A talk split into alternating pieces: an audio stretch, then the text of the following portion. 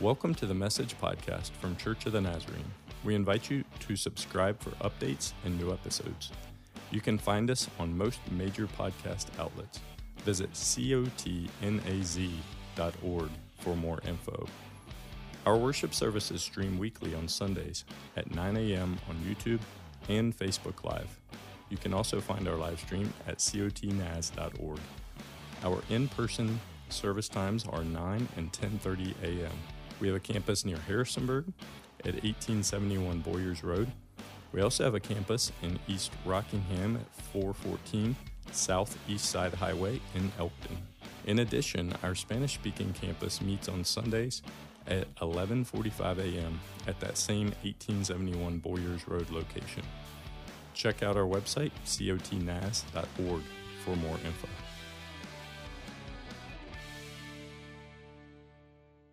Right, one word. If I were to ask you to describe in one word, uh, not, not just your emotions and feelings, not your emotions and feelings today, but if I were to ask you uh, for one word to describe the feelings and, and emotions of our world as a whole, the world around us, your neighbors, your community, your family, your workplace, your school, your campus, if I were to ask you to describe in one word the feeling and the emotions of the world around us over these last couple years, what word would you pick? One word. I, I thought of a few hurting, maybe, anxious, confused, polarized. That's a pretty good word. Uh, raw, that's a word I've used to describe how people are feeling in these days. I, am not trying to say that's you, but, but maybe you can relate. All of these words came to me and many more, but there's one in particular today. One word in particular that I, I think describes how, not just how I'm feeling, but how I believe many in the world are feeling in these days, and it's the word disrupted.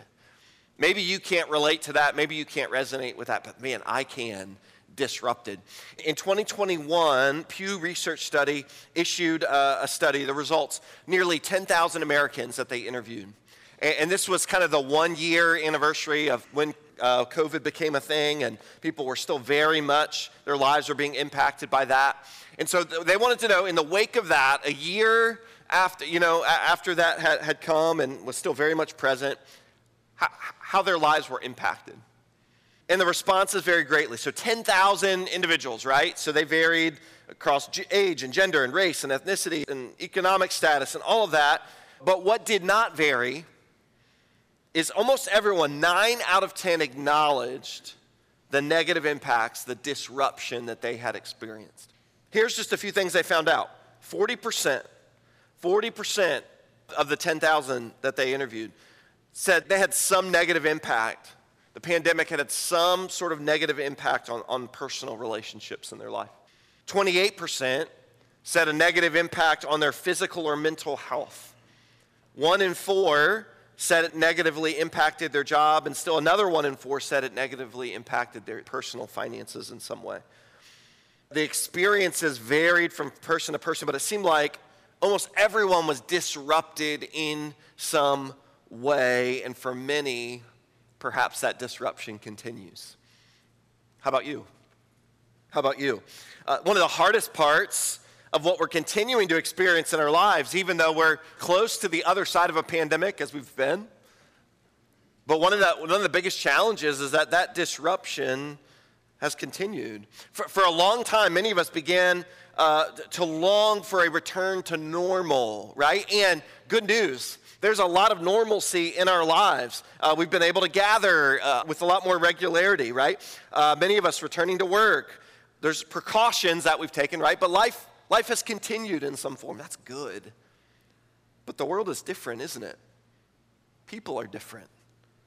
You and I experience that. We, we can't ignore it. We really can't pretend. Here, here's a, just some of the research and studies of what, what's happening in our world. While initially the pandemic brought about incredible compassion and empathy for our neighbors, people that were in need, the truth is now we've kind of emerged. Our society has less empathy and compassion than ever before in history. Think about that. Today, right now, in our society, we have less empathy and compassion than ever before. It's at an all time low. It's been declining for decades, and now, today, 2022, it's at an all time low. People are increasingly disconnected. The irony is we have technology and all of its benefits, right? But also, technology can be a source of major isolation. While it can help connect us, the excessive use of technology actually fuels anxiety and loneliness. Uh, statistics say right now, one out of every three adults in America feels alone. One out of three feels alone. There's more, right? This today, right now, is being called by many experts the age of anger. Man, what a name. what a name for, for our society. The age of anger. Why? Because of, of the increased polarization that we're experiencing, right? That's exasperated by political turmoil and cultural divides we're seeing uh, relationships fractured. We're seeing decreased empathy and compassion. And all of that is kind of fueling what's being called the age of anger. On, on the screen behind me, I have a few headlines, right? Just in recent days, kind of trying to express and understand this age of anger in which we're living. And my guess is, as I'm describing some of this, this lack of compassion and empathy, this disconnection that we feel, maybe this age of anger, I, I bet there's a few of us in here that can resonate or relate. We see it, we feel it, maybe in our own hearts and lives. We certainly see it and feel it in the lives of those around us. So that brings us to today. Today, we begin a series that's very much about how the church responds to the world in which we're living. For us, this is really a vision series, a vision about who are we called to be as a church for such a time as this. Because, because what I've just described to you is very true in our world. Whether we want to acknowledge it or not, it's not fun to acknowledge it. But if we step back and just acknowledge the hurt and brokenness around us, who are we called to be? Who are we as the church called to be? Our culture and our world is changing. There's no denying that. Now, I want to say something very clear as we dive in this morning. Um, I want to say, and I want to make sure everybody in the room hears this. I don't want anybody to leave today being confused on this. Um, God, His truth, does not change. I want to declare that. I want to emphasize that. I want you to know that God's he, God cannot change. He's everlasting. He's perfect impure. God cannot change. So this morning we're talking about some change. We're talking about what's happening in our world, but we can we can rest assured today that the name of Jesus, we just declared, He is the same yesterday, today, and forever. That's what it says in Hebrews 13. That's the truth that we can stand on today. Matthew 24, Jesus said this Heaven and earth will pass away, but my words will never pass away. So, what does that mean today? That we can, we can rest assured today that the truth of who God is, His word, the message of the cross, the good news that's what gospel means good news it does not change, and we, we can know that. We can be certain of that today. So I don't want there to be any confusion in the room regarding that. It is the same. God's truth is unchanging. And at the same time, while that's true, I believe it would be irresponsible for us as a church to just pretend that the world around us is returning to normal, whatever in the world that is. As much as we even long for that, I think it would be irresponsible for us to pretend like the world around us is returning to some sort of normalcy. We just completed a series called Your Unchurched Neighbor. If you weren't with us throughout the month of August, go back and listen. I think it's a critically important message as we learn what, what does it mean to just practically share our hope with others. And really, this is kind of a part two to that series because this series was birthed out of a passion to see the church be faithful in the days in which we're living. We cannot sit back. We will not sit back or shrink back or turn back. God wants to work in and through His church. Does somebody believe that today? That God wants to work in and through His church? If anyone believes that, say amen today. Amen. Some of us believe that today. I know I'm sharing some hard news, some hard truths, but the truth is still God is on the throne. His truth is unchanging, and He desires to use His people, the church, for such a time as this. So, uh, I've entitled this series Learning and Unlearning because I want to suggest to you today that being a courageous, obedient, faithful follower of Jesus in 2022 requires both learning and unlearning. I know students are back in school. We have some teachers in the room, right? We're going to talk a little bit this month about learning and unlearning because change for the believer is about unlearning some old ideas that may not work, that may not be as relevant to the world in which we're living, and learning how God wants to use us today. Learning and unlearning. Uh, let me share you a, a, story with this where it became painful for me. It was in 2020. I was walking my dog. I walked my dog a lot in 2020 because I had to be outside. I was losing my, I couldn't, uh, you, you, know, again, a lot of places we couldn't go. We were supposed to be home more. And I just cannot be the kind of person that just sits around. I like to relax.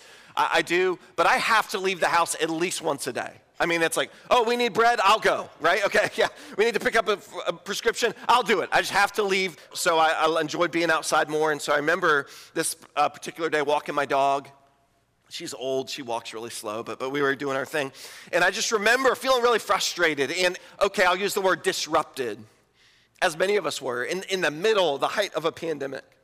There was so much craziness going on, and I was trying to figure out you know, even in my own life, how to navigate it, but then for us as a church, how do we be faithful? And I was talking to the Lord. I was probably talking out loud. My neighbors probably thought, what is this dude? He's mumbling out loud to his dog or something. They were probably ready to report me. But I remember just talking to the Lord, probably complaining. And I sensed God kind of speaking.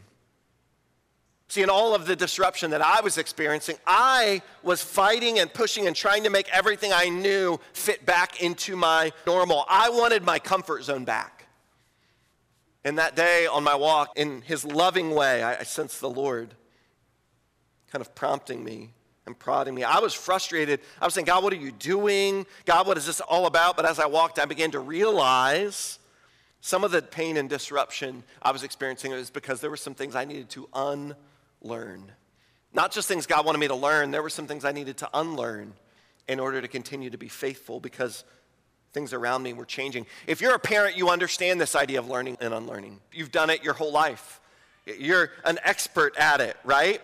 Because you have one kid and, and, one kid comes along and there's a lot to learn. There's books and there's blogs and there's stories and there's people that want to give you all kinds of advice. Some of it very unsolicited, right? But there's a lot you got to learn as a parent and you're taking notes and you're feeling overwhelmed and you do all that. And then kid number two comes along and maybe kid number three and four, where suddenly you're not playing man to man defense, you're like zone defense. You're trying to figure out, we're outnumbered here, right? But there's a lot of learning that happens with parenting, but there's also a lot of unlearning because your kids are different. And you thought with kid number one, you got it figured out. I know how to parent, I know how to raise this kid. And then number two comes along, and all the things that you did with number one aren't working with number two. Hopefully, you named your kids. They're not one and two, but you get what I'm saying. It's not working the same way. Well, I thought we had this down. I thought when they did this, you do this, and out come the. What happened here? Right? Right? I mean, come on, think about this for a minute. Uh, you have to unlearn one way to potty train because you have to learn another. the way you potty trained before, that's not working. that was true with us. You have to unlearn what discipline looks like for one child and learn what it looks like for another, don't you? I see some parents, yep. You have to unlearn how to understand a child that won't stop talking so that you can learn to understand your kid that won't start talking.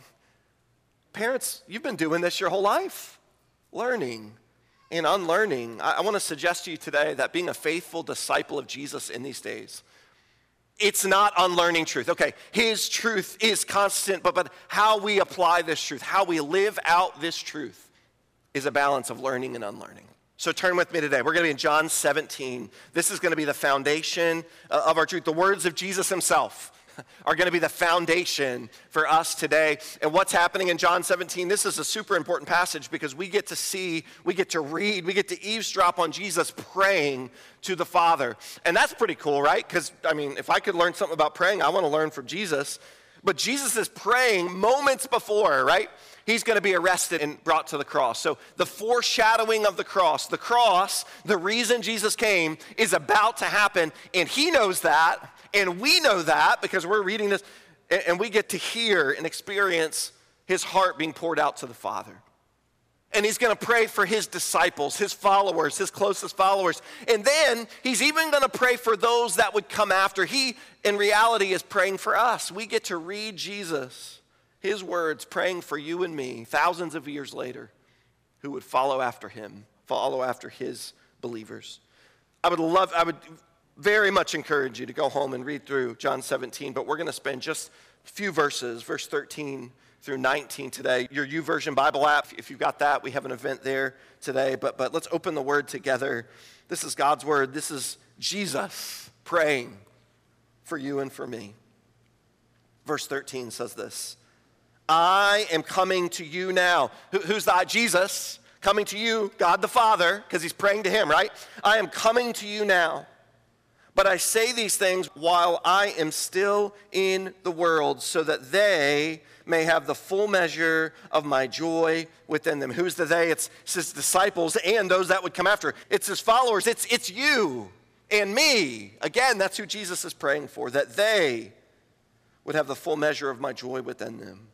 I have given them your word, and the world has hated them, for they are not of the world anymore than I am of the world. I want to highlight, if you have your Bible, underline these two things. There's two things in this passage that are foundational for us in this series and our world right now. The first is right here, right here in verse 14, where Jesus says, They are not of the world. They, those that would follow after Jesus, are not of the world. His followers are not to conform to the pattern of this world. Uh, Peter would say it later in 1 Peter that they are set apart. It doesn't mean they're on a pedestal. It doesn't mean they're better. It doesn't mean no, no, no. It means that they don't they don't have the same pur- they don't find their purpose in the things that the world finds their purpose. They don't find their hope in the things that the world around them. They, they don't operate according to the standards of the world around them. There's something different. Why? Because they're not of the world. Those that claim faith in Jesus, they're not of the world. They, they do look a little, they do act and respond a little bit, they do love a little bit different, a lot different. they're not of the world. It's this calling to rise above the hurt and pain and sin and brokenness of the world because Jesus prayed, My followers are not of the world. Let's keep going. Verse 15. Verse 15 says, My prayer is not that you take them out of the world, that you protect them from the evil one. That's important that Jesus prayed that, isn't it?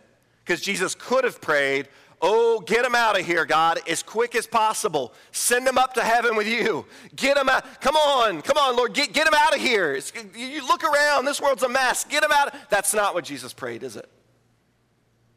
Jesus said, My prayer is not that you take them out of the world, but protect them from the evil one. And the reason he prayed that is so that he could pray. Verses 16 through 19. They, again, he's talking about believers, he's talking about us. They're not of the world, even as I am not of it. Sanctify them. That's a, that's a big word. Purify. Purify them by your truth. Your word is truth. As you sent me into the world, I have sent them into the world. For them I sanctify myself, that they too may truly be sanctified. This, this is the word of the Lord for us today. Two important thoughts here. We highlighted the first. What was the first? Again, the first was that we, his followers, those that would follow after Jesus, he prayed right there in the foreshadowing of the cross that his believers, his followers are not of the world. That's truth number one. But truth number two, you'll see it on the screen behind me, that we, Jesus prayed, are sent into the world. I want you to hear both ideas side by side. Followers of Jesus, those that claim faith in Christ, that, that say, He is Lord of my life, they are not of the world, but yet they're sent into the world. How Jesus in his prayer kind of juxtaposes these two ideas. We don't belong to the world. We don't operate according to the world's standards. We don't take our cue from the world, but yet Jesus didn't pray, whisk them out of there, get them separated, get, suck them out of there as quick. No, he said they're sent into the world. What does that mean? It means believers in Christ, the one that would claim faith, and this one who prayed before his Father. We don't get to choose to wash our hands of broken and hurting people. We don't get to abandon a broken and hurting world, even though sometimes it would be a lot easier to. We're called. When a pandemic or politics or pain darken our world, we're light. That's what Jesus prayed that they're sent into the, they're not, they're not of the world, but they're sent into the world for a very specific purpose. They're, they're, they're missionaries, and has that ever been true? Then in our current state of our world, that believers are sent into the world. In the Sermon on the Mount, one of the most famous messages Jesus ever prayed, he, he said these two things. He said a lot, but he said these two things. You are the salt of the earth. You are, Jesus said, the light of the world. Again, it's important to note what Jesus is not saying. He's not saying, go become salt and light. He's not saying you'll, you'll have the opportunity to be salt and light. No, he said, you are the salt and the light. It, Jesus is saying this You are the only salt and light the world will ever have. You can be faithful in that or not. I want to say that again because I want you to receive that. I want you to feel the weight of it, not, not the weight that you have to carry on your own, but the calling of God on your life for such a time as this. That, that you and I are the only salt and light the world will ever have. We can either be faithful in that or not. And that's, that's the call. So, this series really if that's true, and I believe it is, I believe the Word of God, I believe Jesus' words are absolutely true. So, if that's true, what does that look like in a world filled with disrupted people? Well, that's what we're going to journey together over these next couple weeks. Today, I just want to introduce th- three ideas. We're going to dive way more into these. I think they're foundational, but I want to, I'm going to just share with you from my heart three things that I'm learning and unlearning. And, and we'll have plenty of time to, to, dive deeper. Today is really just a beginning. I hope over these next uh, couple weeks you'll lean in, you'll learn and unlearn with us. But, but I, I want to suggest three things. They'll be behind me on the screen. The first is this that we are a powerfully compassionate people. I'm learning and unlearning some things as, as in regards to this. This is rooted in the truth of who God is, right? not in just charity or generosity. No, this is rooted in the character of who God is, that He loved a sinful, broken people. The truth is, we're all sinners. That's what God words because of sin, our nature towards self that we were all sinners and we were all helpless. We couldn't save ourselves. But, but God loved us enough to send Jesus, the one that just prayed right here in John 17. He, he would go to the cross and suffer and die so that we didn't have to be enemies with God. We didn't have to be separated with Him, that we could know Him. We could be in relationship with God. That's the character of who God is, that He loves us. And many of you read this statement and say, well, hasn't that always been true? Haven't we always been called to be a, a, a compassionate people? Yes, yes. Except I'm learning this truth and I'm unlearning some things. You see, the old way was something like this they will come to us. The church, right? If we offer the right programs, build a building there on the corner, open the doors, they'll come in. They'll, they'll flock in, right? They will come to us. And I'm having to unlearn some things especially in the days in which we're living. Because I look around us and I see a need for new ways and new methods. And there's nothing wrong with praying, oh Lord, we're going to open the doors, let them come. But, but in these days, a powerfully and compassionate people are praying, oh no, no, we, we, we got to go to them. It's not just invite them to come to us. I, love gathering. We'll talk more about that in a minute. We're not going to give up on gathering. This matters more than it ever has, but, but so does going. And the call of the people Jesus prayed for, the call of him in the year 2022 is that we have to care just as much. No, no, we have to care even more about going into our communities and into our homes and in our neighborhoods and our workplaces and our schools. See, see, our powerful compassion compels us beyond, hey, come to us, we have plenty of parking. compels us to go to Go right where the hurting people in your life are. Meet them right where they are. Instead of let's offer the best programs, it has to be about what do hurting and broken people need and how can we serve them well. That has to be the cry of our hearts. Next, I, I, I believe in these days that we are peacemakers in a fractured world. Peacemakers, I didn't make that up. Jesus in the Sermon on the Mount he declared, Blessed are the peacemakers. That's what Jesus said. And in these days, that truth matters. It matters because the truth is, many of us, as we read Jesus' prayer in John 17, we've become a little too comfortable sitting on the sidelines. Jesus prayed, they are sent into the world, and, and some of us are a little too guilty of sitting on the sidelines. We easily remove ourselves because, come on, come on, we see anxiety and fear and disconnection and discord and political. We see all that and we don't know what to do. So we just kind of shrink back or stand back or don't know. We're just praying. We're praying, God, do something. And praying is good. Praying is important, but so is engaging. And many of us, maybe, the word to describe us could be disengaged. We don't know how to engage. It's too much. So we just, we stand back. We shrink back. Here's, here's what I'm learning and here's what I'm unlearning. Instead of, it used to be we could assume trust in the church. We just assume people trust the church. People see the church in a good light. People look at the church and believe there's hope there. But, but what I'm learning, church, is we have to work to restore trust in the church. Many people around us today, they don't trust the church. Maybe that has nothing to do with you. Maybe that's not your fault. But the reality is, what I'm learning and unlearning in these days is we have to work to restore trust in the church. Proclaiming the truth is important, and so is embodying the truth. And the church in 2022 is called to enter into the mess, into the but to be peacemakers. We're going to talk more about that in the days to come. Finally, finally, we are we are in these days recommitted to one another. Man, during the pandemic did I see that and feel that. The truth is, I'm more introverted than I've ever been in my life. I joke that having four kids beats it out of you, right? Um, not, not, it's kind of a joke. Um, but yeah, I, I love being alone sometimes. I love having some quiet times.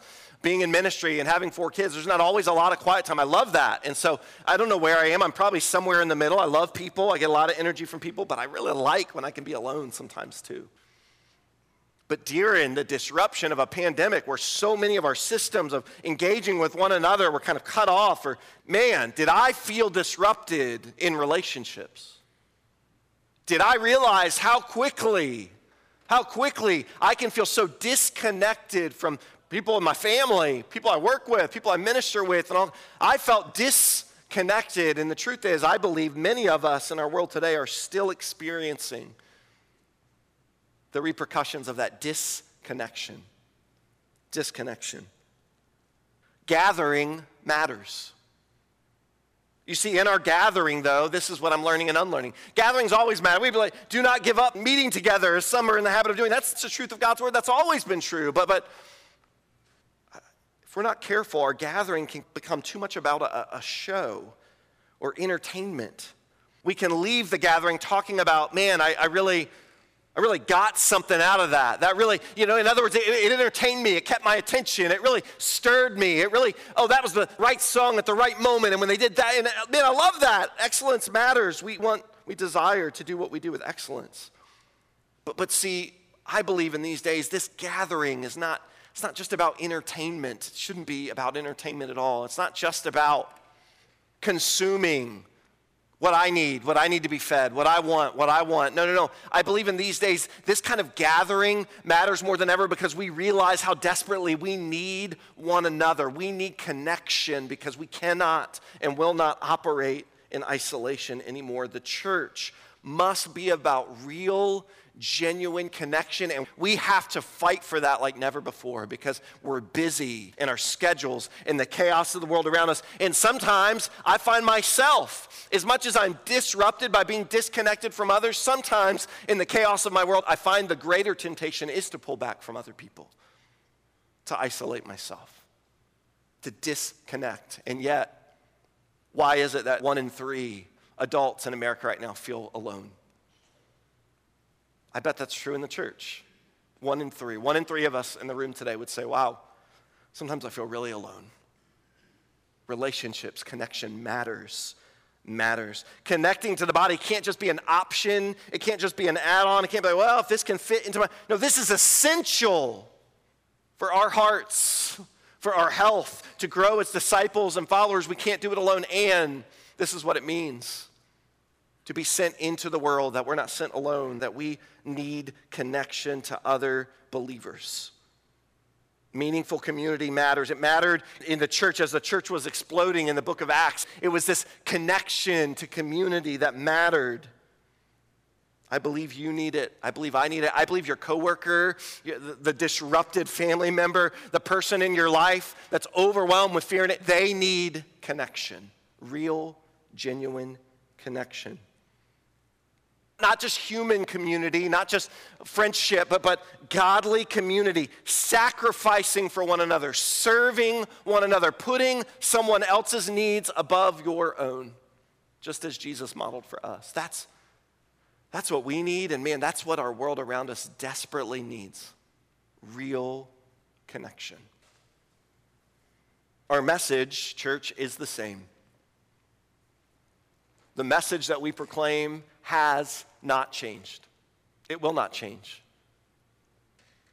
But the methods we use, the way that we share this message. See, our call is the same. How have the needs around us changed? How will we respond? I want to invite you to do something with me right now. Would you, um, for just a minute, would you close your eyes? We're going to pray in a minute, but we're not going to do that yet. But I am going to ask you, trust me enough. I'm not going to like sneak up on you and scare you, okay? Would you help me for a minute, though? Would you just close your eyes? And this morning, as we close, I want you to picture some people. I, I believe these people live near you, go to your school, your campus, work where you work, play sports with your kids.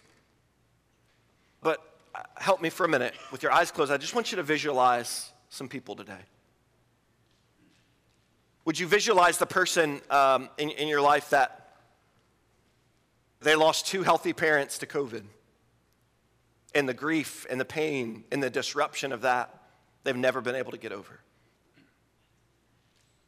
Would you picture with me the student, the young person who is growing up in this chaos happening in our world is the only reality they really know.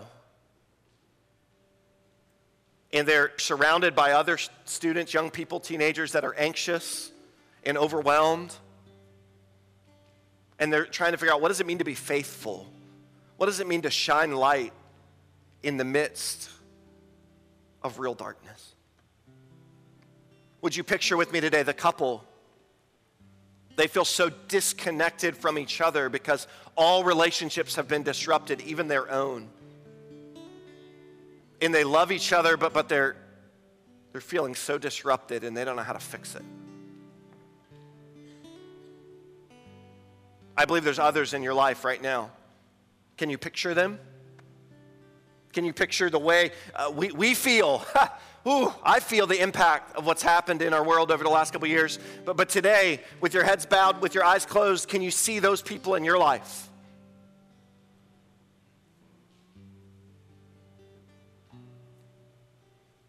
What is it that they need? Not just from you, but from the Lord. What is it? How, how can the church be faithful in their lives today?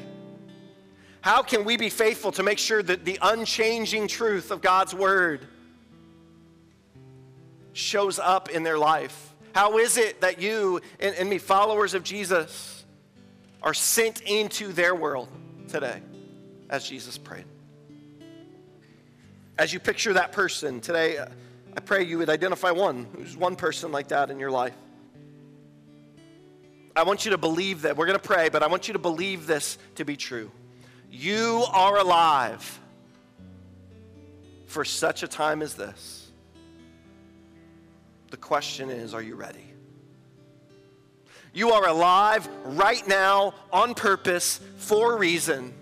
The question is are you ready? Are you ready? God, today.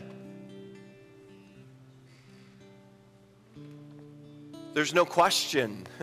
There's no question that the world around us is broken. We experience, there are broken people in the room today, God. We feel it. We're living it. There's no question, God, that there's chaos surrounding us. But we have incredible hope because of you, because of your truth, because you don't change. The circumstances around us cannot change you in your truth, and that you are the hope. You are, you are the good news, God, today. So we are a people of hope. And now, give us the courage to believe that today matters. Give us the courage to believe that what's happening in our world today, while it may seem out of control to us, you are in control, and you have a very specific reason, a very specific purpose that we are alive today, God. We invite you to open our eyes. We invite you to give us vision for how we can be obedient for such a time as this. We will not sit back, we will not shrink back in fear because you're not a God of fear. We trust you and we need you. And today, our answer to you is yes. Are we ready, God? Yes. If you're with us, we're ready. If you're for us, we're ready. If your truth is still true in 2022, we're ready. And we will do whatever it is you call us to do for such a time as this. In the name of Jesus, we pray. Amen. Amen.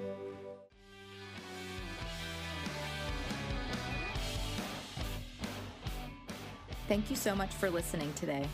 Go ahead and subscribe to our channel for updates and new episodes. And if you have any questions about our church or ministries, go ahead and email us at info at cotnaz.org.